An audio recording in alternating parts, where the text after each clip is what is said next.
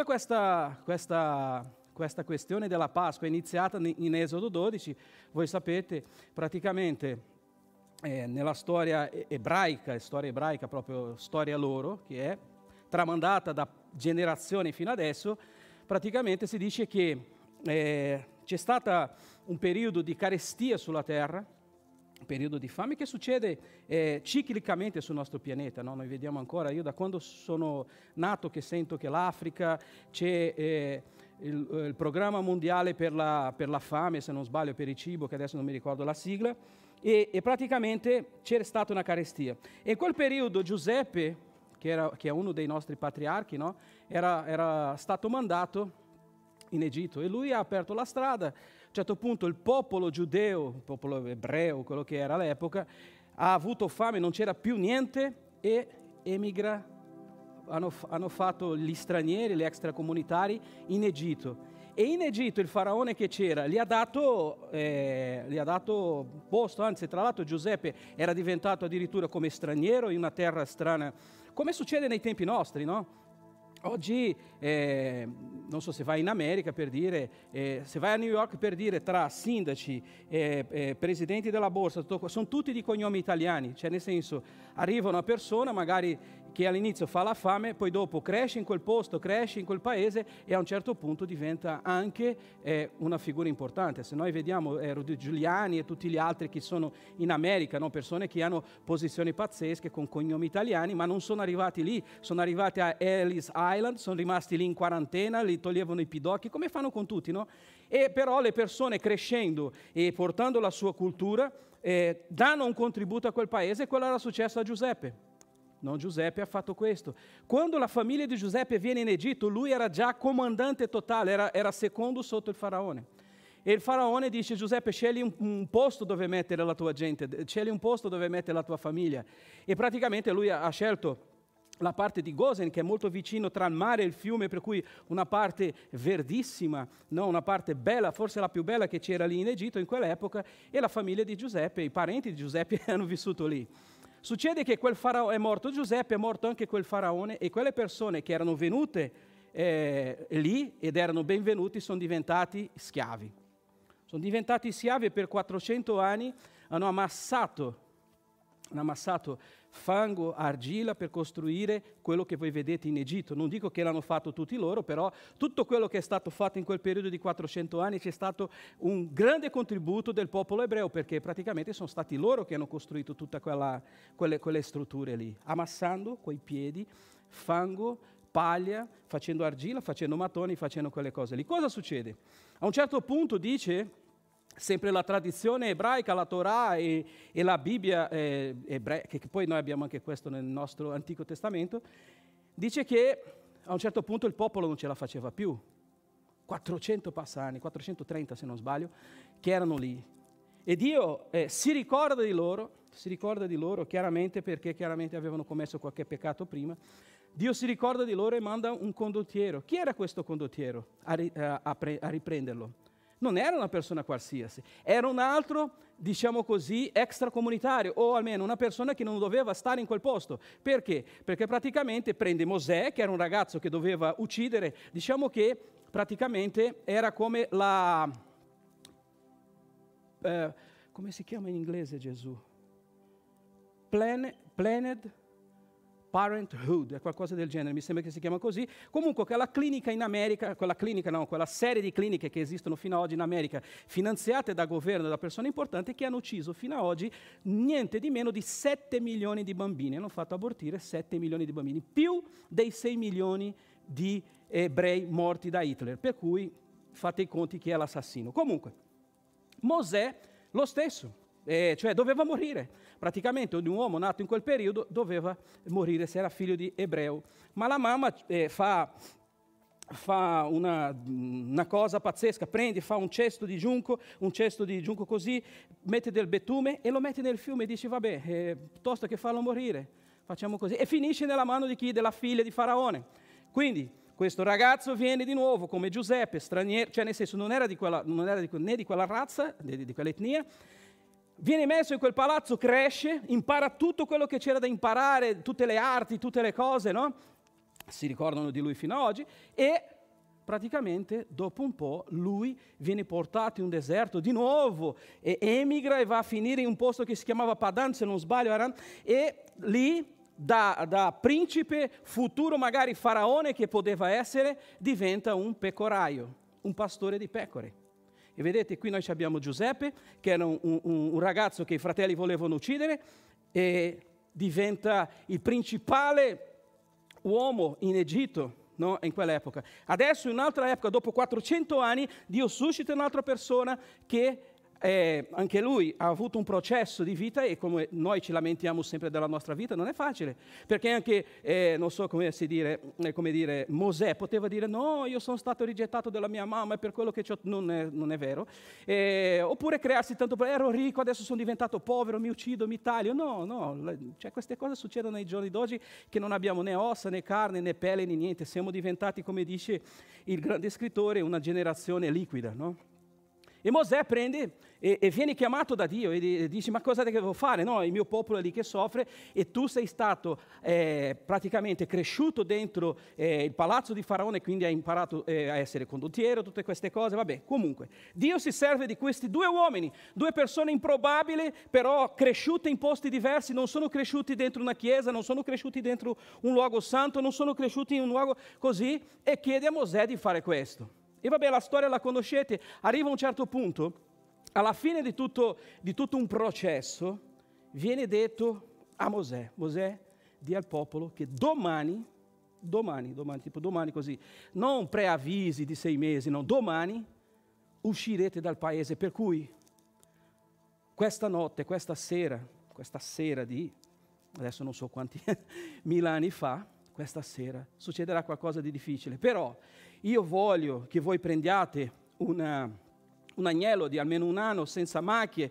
così eh, lo sacrificate, prendete il sangue, che oggi per noi è una cosa oscena, ma nelle culture antiche, io ho visto mio padre quante volte eh, prendere, uccidere maiali, pecore, queste cose qua e non mi sono mai scandalizzato, no? Nessun, non ho chiamato il WWF, non sono rimasto traumatizzato neanche finito, de, perché erano culture di, di una volta. Oggi ci sono tutte macellazioni elettroniche, cose di questo genere. Comunque dice questo, prendi eh, questo agnello e, e, e lo sacrifichi.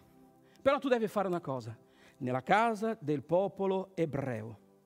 Tu devi prendere il sangue, mettere in una bacinella, prendere dell'isopo, praticamente una specie di spugna che c'era all'epoca, e passare nell'architrave e nelle stipiti della porta, praticamente facendo questo segno come se fosse una croce, praticamente la porta è così, loro facevano così e così alla fine, come si dice, la croce esiste già dalla fondazione del mondo. E dice, tutte le case che ci sarà questo sangue, che ci sarà questo sangue, l'angelo della morte non toccherà. No? E praticamente così loro hanno fatto. Ma poi c'erano altre istruzioni. Voi dovete prendere questo agnello che si chiamava Pasqua, nel nome della cosa, e dovete cuocerlo. Poi c'era tutta istruzioni uno per una famiglia piccola, eh, se la famiglia era molto piccola magari a metà, oppure aggiungere persone a tavola. Vedere che il piano di Dio è tutto basato su una tavola, ragazzi. Pensate sempre a questo dall'inizio alla fine.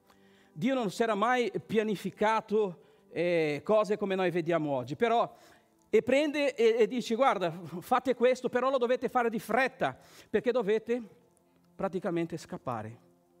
Domattina all'alba voi comincerete a uscire da questo paese. E quindi così è successo. Loro hanno mangiato quella Pasqua eh, di notte, hanno, c'erano le erbe amare per ricordarsi il periodo che loro erano stati lì per 400 anni. C'era una specie di, ieri ha fatto vedere il pastore, c'è una specie di dolcino che all'epoca non era un dolcino, ma era marrone per farli ricordare quanto, quanta eh, malta, quanta cosa hanno fatto coi piedi, quanta sofferenza, no? E così loro escono dall'Egitto, escono da una terra strana per ritornare al loro paese di origine. E così loro hanno cominciato a fare ogni anno, nel quattordicesimo giorno del mese di Nissan del calendario ebraico, che è più o meno questo periodo di aprile, marzo, aprile, tra marzo e aprile, perché loro non hanno un calendario come il nostro così preciso, hanno cominciato a fare questa ricorrenza ogni anno. Poi io vi faccio la domanda dove è andato e dove è entrato il coniglio e cosa che non so ancora, voglio saperlo. Però voi vedete che in tutta questa similitudine, tutto questo è successo esattamente uguale con Gesù. Gesù viene cercato di essere ucciso in un periodo così breve.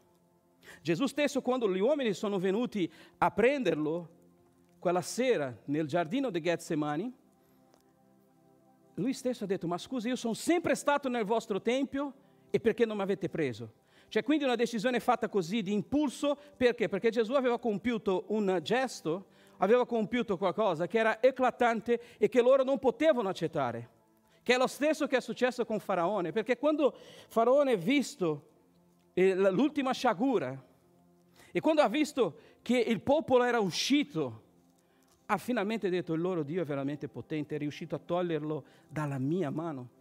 La stessa cosa hanno fatto i sacerdoti, il sacerdote eh, Caiafa, se non sbaglio, profetizzò che un uomo doveva morire per salvare tutta la nazione. E se voi andate a leggere in Luca, che è il testo usato anche nella Chiesa cattolica, cioè è quello più usato, vedete che ci sono diverse accusazioni e una eh, di quelle era praticamente, loro vanno da Pilato dicendo, guarda questo uomo è un agitatore, è uno che crea sedizione, è uno che sta creando problemi, poi hanno inventato delle bugie, parla male di Cesare e del contributo, cioè hanno inventato di tutto per uccidere Gesù. Ma Caiafa ha detto una cosa, ha detto è meglio morire un solo uomo affinché perisca tutta la nazione. E con questo lui ha destinato l'inizio della nostra storia. L'inizio della nostra storia di oggi, l'inizio della nostra storia dei giorni di oggi. Praticamente così deliberarono di uccidere Gesù, hanno messo la voce in giro e qualcuno si è fatto avanti. Dicendo, io so, leggete sempre là in Luca 24, dice che c'era un uomo, si chiamava Giuda, che sapeva, perché Gesù non poteva mai dormire nello stesso posto in quel periodo. Quando, so, sempre che era a Gerusalemme, lui non era di quella città, ricordate, lui era di Cafarnao, sempre che arrivava a Gerusalemme doveva dormire in posti diversi, perché c'erano pericoli in giro. E però Giuda sapeva che loro andavano spesso, in Luca c'è scritto, andavano spesso in quel giardino. Succede che eh, c'è stata una preparazione, una preparazione come è successo col popolo giudeo. Gesù da un, altro, da un tratto, se voi leggete, eh, da un tratto sta parlando, a un certo punto dice, io ho voluto molto mangiare questa Pasqua con voi voluto molto mangiare questa Pasqua, dà istruzioni a Giovanni e a Pietro, ha detto andate in una casa, praticamente è stato fatto Be- a Betania, Betania oggi fa parte chiaramente di Gerusalemme, è il Monte degli Olivi, dove c'è il Monte degli Olivi c'è lì anche il posto dell'ascensione di Gesù, è scritto proprio tutto in Luca, Luca dal, dal 20 in poi c'è tutto scritto questa cosa. E Gesù dice preparate la Pasqua. E lui dice guarda io ho voluto tanto mangiare questa Pasqua con voi. Una cosa particolare di questa ragazzi è questa. La Pasqua non è mai stata fatta, non è mai stata fatta da quando è stata istituita in un tempio, né in una sinagoga e né in una chiesa. Mai.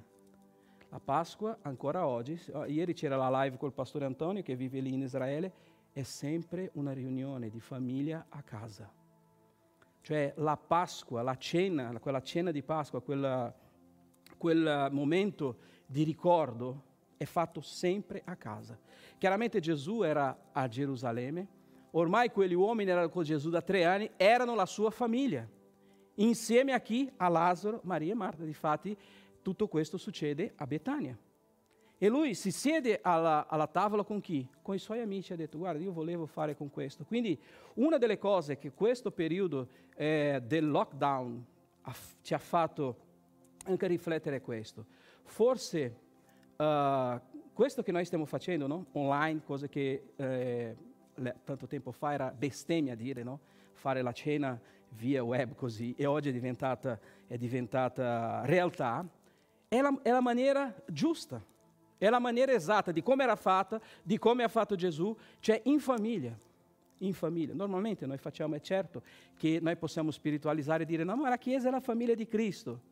Era la famiglia proprio perché uno prende a calcio si parla, così, è proprio una famiglia, no?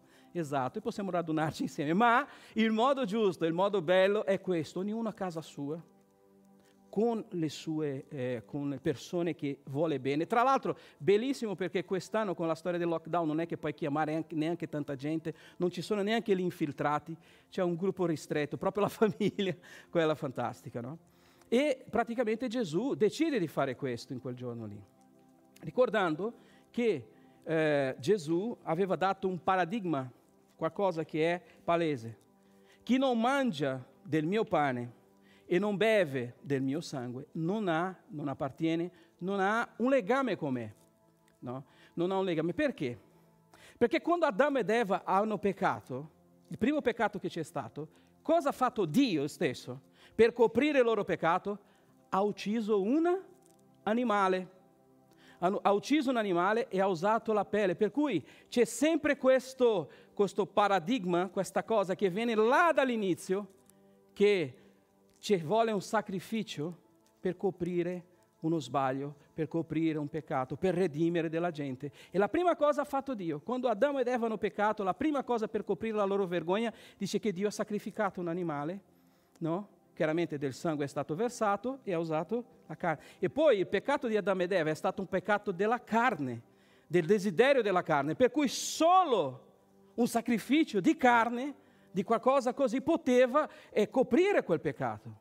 Poteva fare questo, e per cui là in ebrei c'è scritto senza versamento di sangue non c'è copertura assolutamente di peccati. Quindi Cristo dice, là in Giovanni nel capitolo 6, dice guarda chi, chi di voi pensa chi di voi pensa che è possibile essere un mio discepolo, che è possibile seguire eh, le, mie, eh, le mie idee, le mie regole, i miei comandamenti, così come noi facciamo oggi, stia pur sicuro che noi non abbiamo nessun rapporto. Noi non abbiamo nessun rapporto.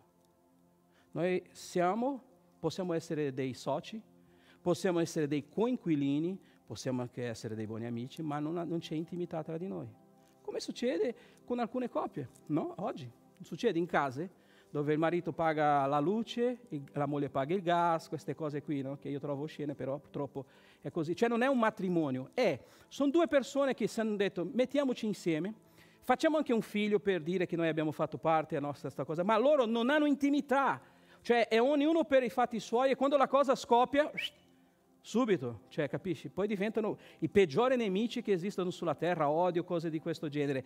E invece questa, questa cosa che ha fatto Dio, cioè di, di creare questo, questo, legame, è indissolubile, è fino alla morte, è qualcosa nel senso quando io non ho tu ce l'hai, quando tu non ce l'hai ce l'ho io, e, e noi siamo insieme e nulla ci potrà separare, cose di questo genere. Ma questo è finito, questo veramente non esiste nemmeno più. Oggi noi siamo, eh, ho sentito in televisione l'altro giorno, ah, una tizia ha detto così, la ragazza di Paolo Brosio, ha detto, per noi, per me una famiglia è anche una donna con un gatto, c'è amore, è una famiglia. E non andiamo a, a, parlare del resto. Ma quello che Gesù ha instaurato come rapporto non è questo, è un rapporto di intimità. Quindi lui dice, guarda, chi non beve del mio sangue, chi non mangia del mio pane, lui non stava parlando di cannibalismo. Lui stava dicendo, chi non ha, chi non ha chi non ha intenzionalità come chi non ha eh, proprio voglia di dire ok, la parola del Signore è così. Io cercherò di vivere in questo modo e cercherò di fare il meglio possibile per assorbire quello che Lui mi insegna. Noi vediamo le lotte quando una persona entra in un sindacato, diventa discepolo, ha fede, segue le regole del sindacato. Io qui in questo teatro ho fatto, sai quante riunioni del sindacato, sapete quante legnate, quanti partiti c'è dentro un sindacato. Si odiano, si tagliano, si... così. Quando uno eh, tifa una squadra di calcio, ci sono sempre i mati, i malati, che i calciatori sono Dio, che la loro squadra è Gesù e che ammazzerebbero, succede spesso. La stessa cosa è che è richiesta da Gesù nella fede, non di ammazzare nessuno, ma di avere la stessa intenzionalità. E purtroppo, quando Gesù ha detto chi non beve di questo sangue e mangia di questo pane, la gente ha detto no, aspetta, aspetta Signore. Poco tempo fa tu hai moltiplicato pani, pesci, ci hai dato da mangiare, hai fatto un gesto sociale, carinissimo, che va benissimo di moda adesso. Eh, adesso faremo una ONG, una ONLUS Gesù Cristo salva tutti, è gesùcristosolidale.com e noi andiamo dietro a te. Quando tu avrai il pacco alimentare, tu ci chiami, noi arriviamo, che è quello che è successo. Perché la settimana dopo loro hanno seguito Gesù e Gesù dice, scusate, voi mi state seguendo per che cosa? Eh, non mi state seguendo per le mie parole, state seguendo perché io vi ho dato da mangiare. Siete persone piene di interesse. Allora Gesù cita questa frase. Dice ragazzi, non è questo così. Io sono il vero pane che è disceso dal cielo. Voi non avete capito il senso della cosa. Voi non avete capito che non è eh, eh, dire così, io sono cattolico, e non essere un cattolico al 100%, sei un bugiardo, sei la persona peggiore che c'è. Io sono un credente evangelico e, e fare quello che a volte le persone fanno, ragazzi, non serve assolutamente a niente, è soltanto, anzi è peggio, è meglio non dirlo, perché così non, non, non, non eh, rovini il buon nome che c'è in giro. Perché con le nostre azioni, la Bibbia dice, è per colpa vostra che le persone si scandalizzano che il nome di Dio viene infangato in questo pianeta. E noi vediamo dalle classi più alte alle più basse come la gente vive. E tu dici cosa c'entra questo con la Pasqua di Gesù? Proprio questo. Perché Gesù, prima di mangiare quella Pasqua, lui ha fatto diversi passi.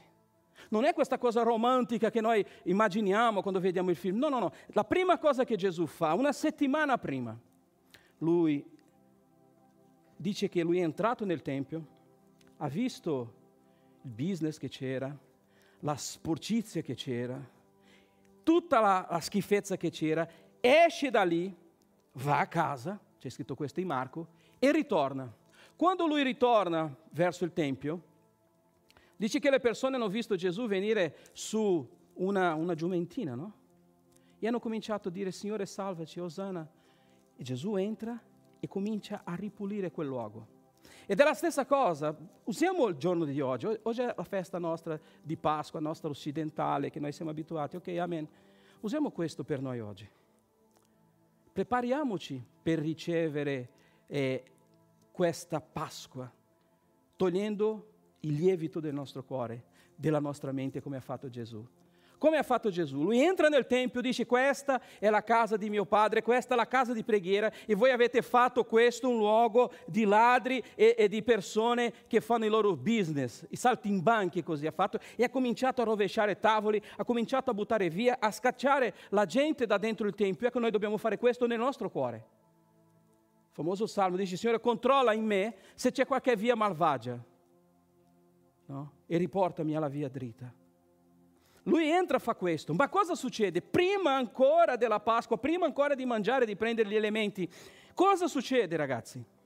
Questa settimana abbiamo citato, Gesù entra nel Tempio, ripulisce il Tempio ed è la prima cosa, sai nella Pasqua ebraica ci sono cinque passaggi, la prima è la purificazione lui entra lì. E poi la seconda è la santificazione. Cosa succede? Una volta che ha tolto il lievito di quel tempio, c'è la santificazione. Cosa è successo? Gesù era santo, stava nel tempio, finalmente, dice la Bibbia, i ciechi, i zoppi potevano entrare, non, prima non si poteva, sono entrati e lui li ha guariti, ristabilendo, dicendo questo luogo adesso è un luogo santo, finché lui era lì dentro, finché lui era ancora lì dentro, in questo posto e lui comincia a ripulire. La Pasqua ancora non è arrivata, la cena ancora non è arrivata, lui comincia a fare tutto questo. E lui comincia a dire, ragazzi, guarda, guardate cosa succede. Questo posto adesso è cominciato a diventare un posto pulito e giusto. Poi cosa succede? C'è la redenzione, che è il terzo. Arrivano i bambini, cominciano a dire Osana dentro il Tempio e i sacerdoti arrivano da lui e dicono ma tu non senti, non capisci quello che stanno dicendo questi? Falli stare zitti, Gesù ha detto ma voi siete dei sacerdoti, non avete intimità con me, avete intimità con, col meccanismo del culto, avete intimità col meccanismo del culto ma non avete intimità con me e cosa succede? Non avete letto non vi ricordate, non leggete più e questo è quello che porta alla santificazione perché tu capisci che sei lontano da Gesù quando cominci a non pregare più, a non leggere più la parola di Dio e non comincia a non importarti più di niente. E Gesù gli dice dentro il Tempio, dice guarda, questa è la casa di Dio, voi siete dei sacerdoti, che sacerdoti siete, che non vi ricordate che è scritto così. E se voi dite a loro, come aveva detto prima, di stacere, i sassi parleranno. I sassi parleranno. E Gesù comincia a fare tutto questo movimento. Ma poi la cosa più eclatante che Gesù ha fatto è quello della redenzione. È quando Gesù comincia, viene chiamato dai suoi amici e ha detto guarda che Lazzaro è morto. E Gesù va da lui e lui riporta Lazzaro a vita, inaugurando quel tempo e dicendo ragazzi adesso voi comincerete a vedere da adesso in poi il regno di Dio comincerà a essere impiantato in questo mondo. E la prima cosa che vi voglio far vedere è la potenza di Dio sulla terra. E Lazzaro viene guarito. E quando Lazzaro viene guarito e risorto, i sacerdoti hanno detto adesso lui ha fatto qualcosa di veramente così eclatante che noi non possiamo, non possiamo negare. E guardate, tutto il mondo sta andando di, dietro a lui. E da lì hanno deciso di ucciderlo. Allora Gesù va dai suoi discepoli, non so, abbiamo letto questo nella nella preghiera degli uomini giovedì e comincia a parlare in Giovanni, se voi leggete, a partire dal 13 se non sbaglio, e comincia a dare le istruzioni, guarda, è meglio che io vada, io devo andare, devo andare a preparare case, e poi a un certo punto Gesù si ferma, mi sembra che nel capitolo 16, e fa una preghiera, o 16, 17, e fa una preghiera. Padre, io non voglio che tu li tolga dal mondo, no? Voglio che tu li conservi in questo mondo, che tu li proteggi. proteggi. Padre Santo, tutti quelli che tu mi hai dato, nessuno rapirà dalle mie mani, nessuno li toglierà dalla mia mano. E Gesù in quel momento diventa un sacerdote che intercede per coloro che avrebbe lasciato qui e dice non è solo per questo, è anche per quegli altri che verranno. E fa una, una preghiera di intercessione proprio seguendo il rituale della Pasqua, fa una preghiera di intercessione a Dio. E quando Gesù parla, in certi momenti, se voi leggete il testo, Gesù sta parlando, ma è in un'altra dimensione. Gesù già parlava di quello che sarebbe successo nel periodo che lui era, perché dice, quando, mentre io ero con loro nel mondo, Gesù era ancora lì e diceva, mentre io ero, ossia Gesù, siccome lui è eterno, la sua mente era già là. Mentre io ero con loro, io li ho conservati nella tua parola. No? E Gesù fa questo, fa questa preghiera meravigliosa al Padre. E poi c'è la preparazione per la Pasqua, loro vanno verso il luogo del banchetto e noi vediamo che lì Gesù fa tutto il rituale che doveva fare, ma una delle cose più eclatanti che Gesù ha fatto, secondo me, è stata quella di lavare i piedi ai suoi amici prima di partire. È quella è quel rituale che parte dalla purificazione e arriva alla fine, perché in Luca, nel capitolo 24, quando loro erano lì a tavola e hanno discusso, Signore, che è il più grande tra di noi? Capitolo 24, mi sembra, 20, no, dal 22 in poi, adesso non mi ricordo perché ho letto di notte. Gesù gli dice così, secondo voi chi è il più grande? E chi sta seduto a tavola o chi serve? Loro hanno detto chi è seduto a tavola è più importante. Gesù dice, questo è vero, eppure io sono qui per servirvi. Chi era il più grande secondo voi? Gesù ha detto, più grande è quello che sta seduto a tavola, eppure io sono qui per servirvi. Ed è quello che Gesù ci ha offerto, ci ha offerto da quel giorno fino a oggi. Da quando Gesù è morto fino a oggi, Gesù ci ha servito ci ha servito, ci ha lasciato lo Spirito Santo per servirci, per darci eh, comprensione e per farci capire come noi possiamo fare questo e replicare agli altri. E quindi cosa succede? Gesù lava i loro piedi, Gesù serve, non so se vi ricordate anche la questione del traditore, dice a chi darò il pezzo di pane imbevuto, cioè Gesù parte anche lui a essere servo anche in quel tavolo. E tutto questo, ragazzi, ci chiama a questa cosa, ci richiama a questa cosa. Per me, eh, quest'anno, forse posso dirvi, è la Pasqua più sentita per me in assoluto. Perché siccome si è banalizzato così tanto questa cosa, no? E noi perdiamo un po' il senso della cosa, ma quando noi vediamo che tutto ha un disegno fino a oggi, non è un disegno per il futuro, no, è un disegno fino a oggi, noi capiamo con quanto amore Gesù ha fatto questo per noi. Non sto qui a ripetere perché Franciele ha già parlato, Monica ha già parlato dell'amore di Gesù, ma voglio darvi solo queste istruzioni perché tante persone a volte non capiscono e non conoscono e non sanno neanche da dove è venuta questa cosa. No? Non sanno neanche da dove è, è, è, nata. Cioè, noi siamo nati in questo periodo, non sappiamo, non siamo neanche obbligati.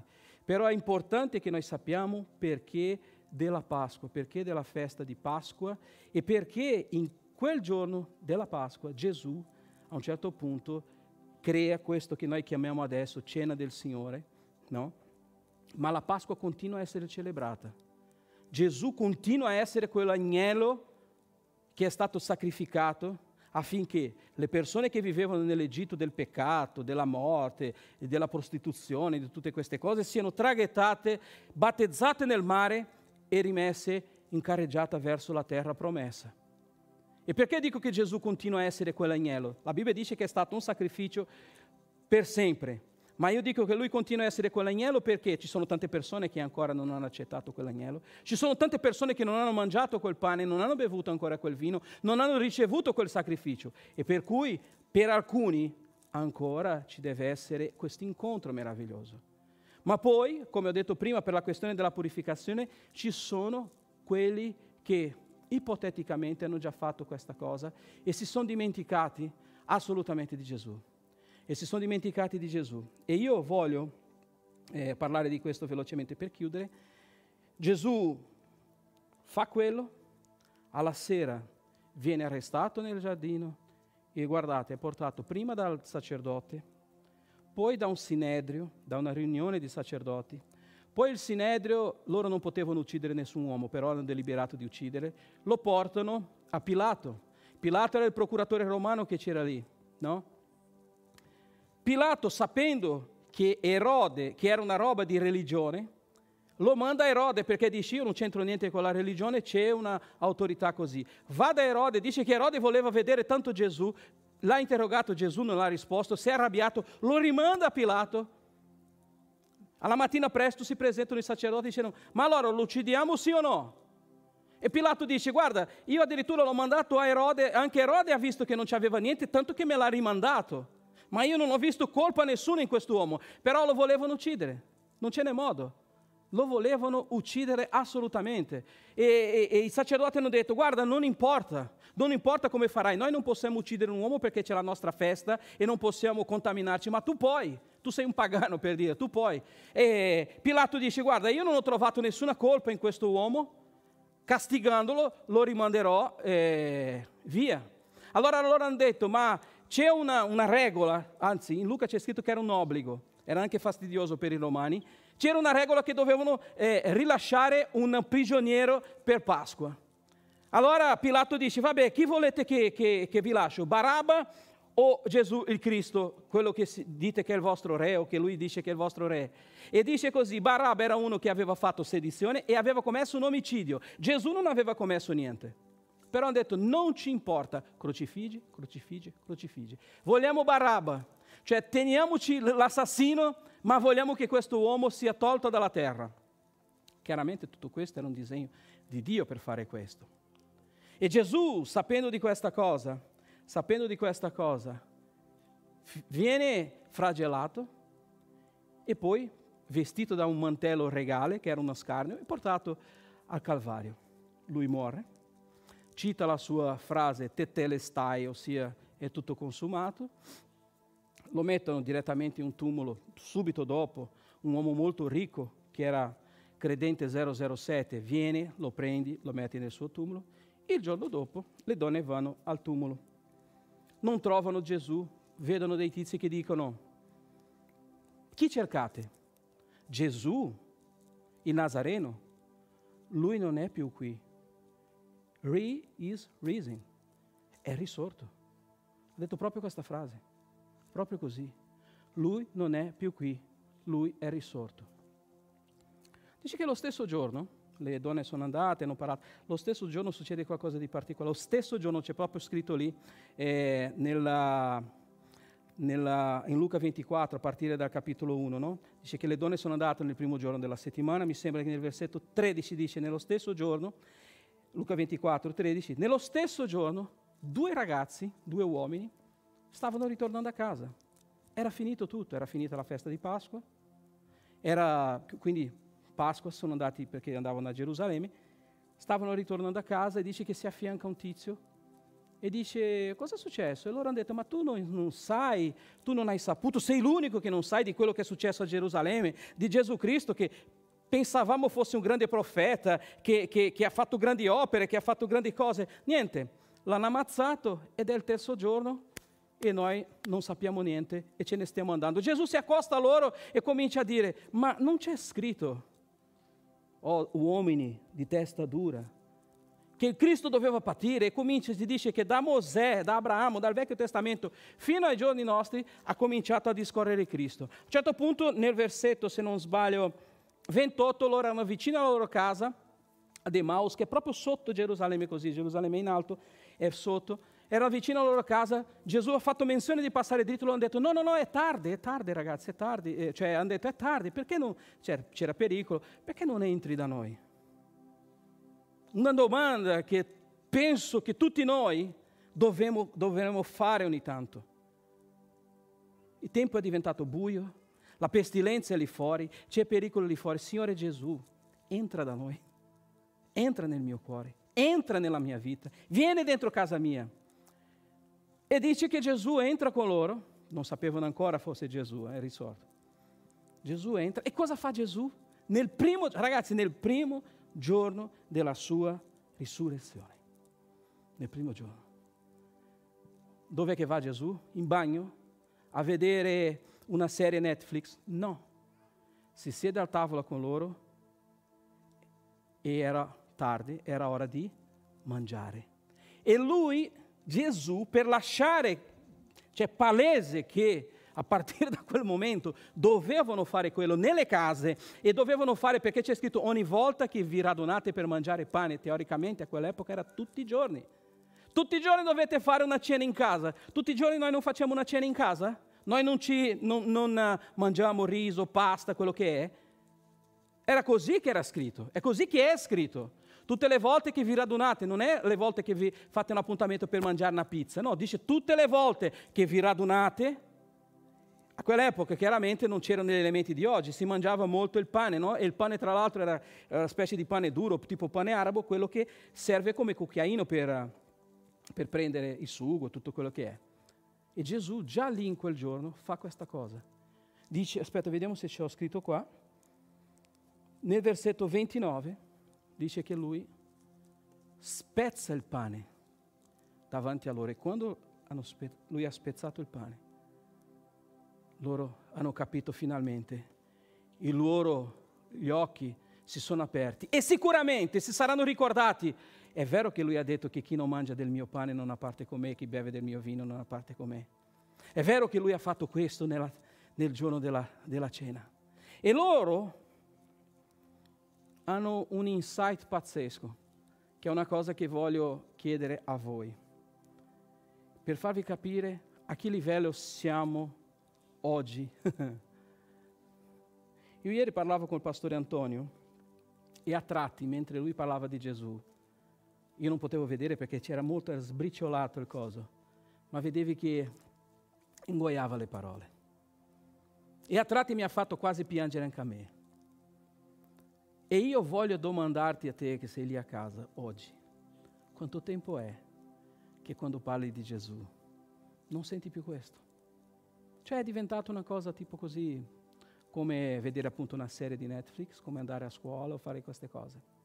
Questi uomini hanno detto, ma quando lui diceva quelle parole, non vi bruciava il cuore?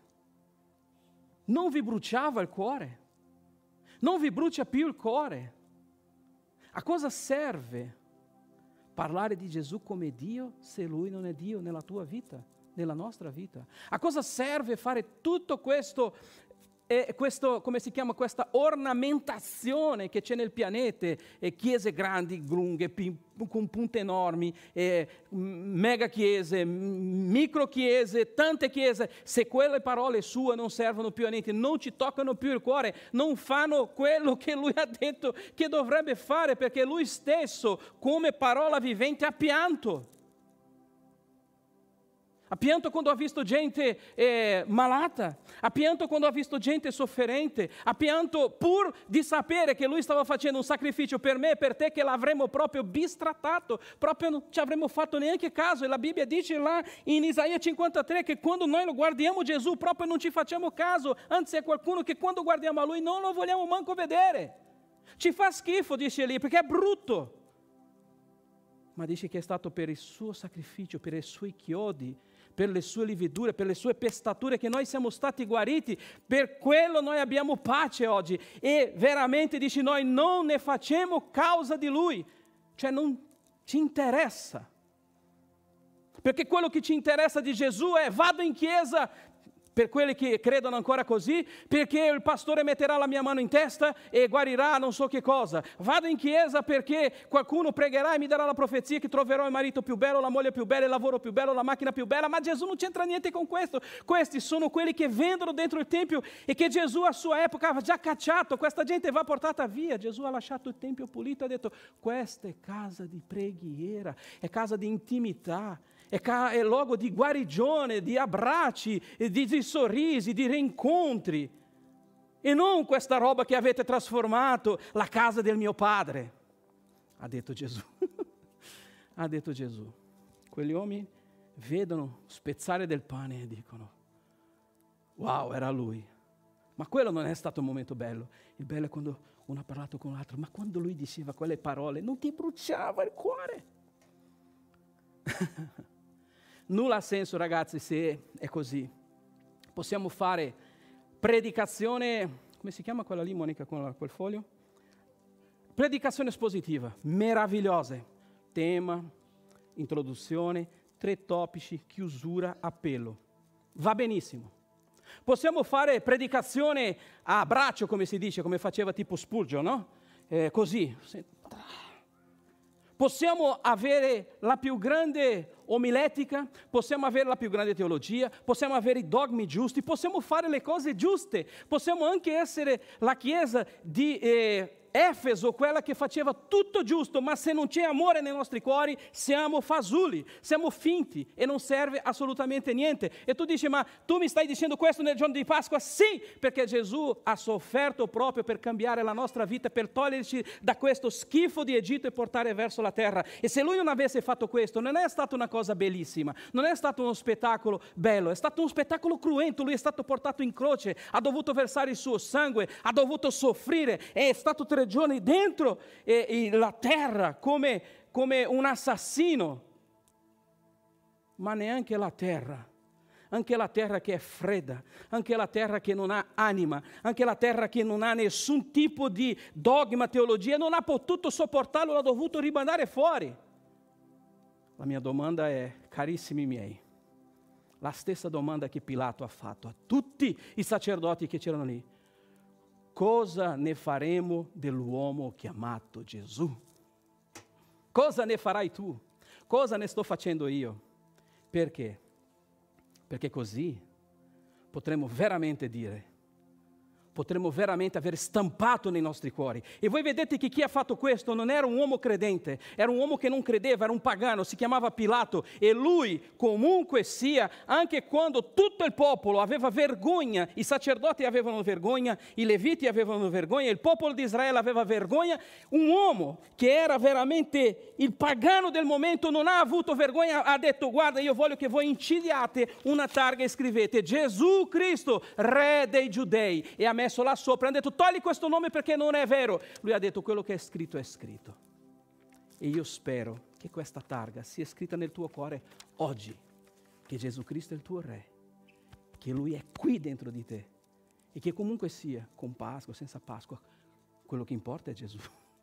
Non importa quello che noi facciamo. De Gesù ha detto quello che fate fuori del corpo non mi importa, ma mi importa è qua dentro. Per cui oggi vi voglio invitare, invitare non sono passati tre giorni, magari sono passati quasi, non 3.000 anni, ma sono 2.000 passani che Gesù ha fatto quel sacrificio nella croce. Questi uomini qui non hanno resistito tre giorni e hanno lasciato tutto. Pietro è andato a pescare e io domando te, cosa stai facendo di Gesù oggi? Magari qualcuno ti starà dicendo, ma tu sei credente? Sì. Oppure, no, io non sono credente perché non credo nella Chiesa, non credo nei, nei sacerdoti, non credo in niente. Ma nessuno ti ha chiesto se Gesù non ha, mai, Gesù non ha istituito chiesa, Gesù non ha istituito sacerdoti, nel senso che capiamo, Gesù ha istituito che Lui è il figliolo di Dio e che la sua parola è la verità, che Lui è il cammino, la verità e la vita. Poi dopo tutto il resto hanno inventato gli uomini. Per cui la domanda non è, di Pilato non era stato cosa ne faremo con la Chiesa evangelica, con la Chiesa cattolica, con la Chiesa tizia, cosa ne faremo o cosa ne farai tu dell'uomo Gesù oggi. Ed è per questo che io ti voglio invitare a partecipare oggi da questa cena, da questo momento simbolico, lì a casa vostra, con la vostra famiglia, noi lo faremo qui, eh, con la vostra famiglia, a partecipare di questo momento. Perché? Perché quello che ha fatto Gesù, Gesù ha fatto questo prima di morire, chiaramente la, la sua cena, eh, la cena lo ha fatto prima di morire. E Gesù oggi ci chiede di replicare quello che è stato fatto quel giorno e di nuovo la domanda è, cosa ne faremo dell'uomo chiamato Gesù? Gesù ha detto, fate questo in memoria della Chiesa evangelica italiana. No, fate questo in memoria della Chiesa cattolica mondiale. No, fate questo in memoria dei grandi sacerdoti, papi, eh, pastori, vescovi, Billy Graham, quello che è. No! Gesù ha detto fate questo in memoria di me. Per cui tutto quello che noi facciamo nella cena del Signore c'entra con Gesù. E poi dopo lui dice, una volta preso il calice, lui dice, ogni volta che berrete da questo calice, voi farete come ha fatto, guarda, è pazzesco questo, come ha fatto Pilato. Purtroppo devo citare il nome di Pilato. Annunzierete la morte del Signore finché Egli venga. Perché? Perché finché Gesù è rimasto su quella croce, noi ci ricordiamo fino ad oggi, ci sono ancora crocefissi, c'è scritto I, N, R, Y. Fino ad oggi, fino al 2021, Gesù Nazareno, figlio o re dei giudei, scusate. E quindi dice che facendo queste due cose, una noi ci ricordiamo di Gesù. E di cosa ci ricordiamo? Ci ricordiamo dal principio, da quando Dio ha ucciso un animale per coprire il peccato di Adamo ed Eva e poi fino al sacrificio perfetto che è stato quello di Gesù. Partecipiamo, facciamo... Mi, mi dai uno per me, Monica, per favore? Sì, no, solo il cosino. Poi fate la distribuzione qua sotto tranquillamente. Eccola qua, grazie. Allora, tu hai il microfono là? E eh, Monica, hai il microfono. Sì, puoi pregare per noi per questo momento. Noi siamo qui radunati per, uh, per fare questo momento meraviglioso di celebrazione della Pasqua. No? Dove sei? Vieni qui. Mamma mia. No? Vieni qui che non c'ho il virus. Sono stato vaccinato. Eh, ce l'ho ancora però. Prega per noi. Un'altra cosa che non si può fare, voi sapete, le donne in chiesa non possono pregare, non possono parlare, non possono fare niente. E noi rispettiamo questa legge, anche qui in questa chiesa. Per cui donne zitte, prega. Signore, Oggi la tua chiesa si raduna in un modo un po' diverso.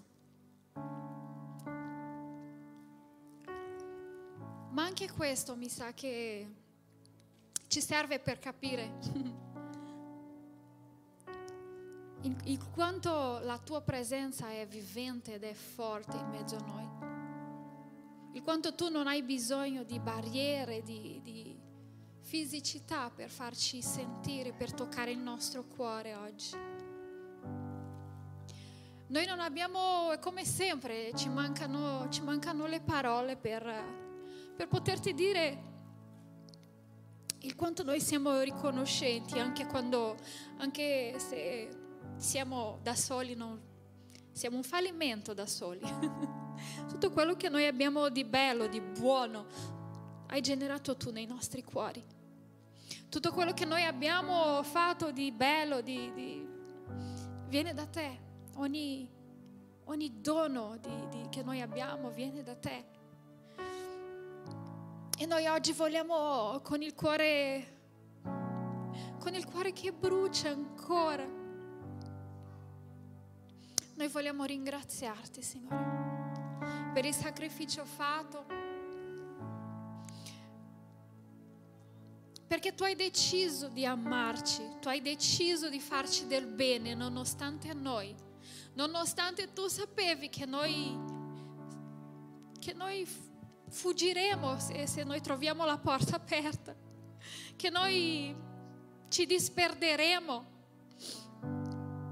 Tu hai deciso di fare questo per noi, anche sapi- sapendo che noi siamo siamo facilmente influenzabili dalle altre parti, noi ci perdiamo spesso eh, e ci distraiamo da te sempre. Ma tu hai deciso, tu hai promesso che tu non smetteresti mai di farci del bene. E oggi noi siamo qui, Signore, radunati. Noi siamo la tua Chiesa anche se qui, qui siamo in pochi, ma c'è la tua chiesa che è radunata in ogni casa in questo momento. E noi vogliamo dirti quanto tu sei importante per noi, il quanto noi siamo fieri di appartenere al tuo corpo, di diventare, di, di essere diventati membri di questo corpo che sei tu, di fare parte di questa chiesa che tu sei per noi, che tu sei di fare parte della famiglia di Dio. Signore, che ci sia coscienza, più coscienza nel nostro popolo, che ci sia, Signore, più riconoscenza, più fede, più azione. Nel nome di Gesù. Noi possiamo, noi parteciperemo oggi di questa cena con il cuore grato, Signore con il cuore riconoscente, Signore. E io ti chiedo, Signore, nel nome di Gesù, che il tuo Spirito Santo possa arrivare, che la tua fiamma possa arrivare in ogni cuore questa, attraverso questo momento, Signore, di cena. Che al partecipare, Signore, del tuo corpo e del tuo sangue, Signore, quelle, quelli, quei cuori che, hanno, che, che, la fiamma è stata spenta, Signore, quei cuori che, che magari hanno, fanno fatica, stanno facendo solo mo- meccanicamente questo atto oggi, Signore. Quelle persone che si stanno via via dimenticando di te, Signore, anche se dicono di, di credere in te. Signore, che nel partecipare adesso di questo momento, che queste persone possano prendere parte alla tua resurrezione, Signore, e che ci sia resurrezione spirituale oggi. Nel nome di Gesù. Perché noi siamo morti con te, ma noi risorgiamo insieme a te. Noi risorgiamo te, insieme a te per compiere le opere che tu hai precedentemente preparato per noi, Signore. E noi vogliamo vivere questa vita che tu ci hai dato, nonostante noi Grazie papà, nel nome di Gesù. Amen. Amen.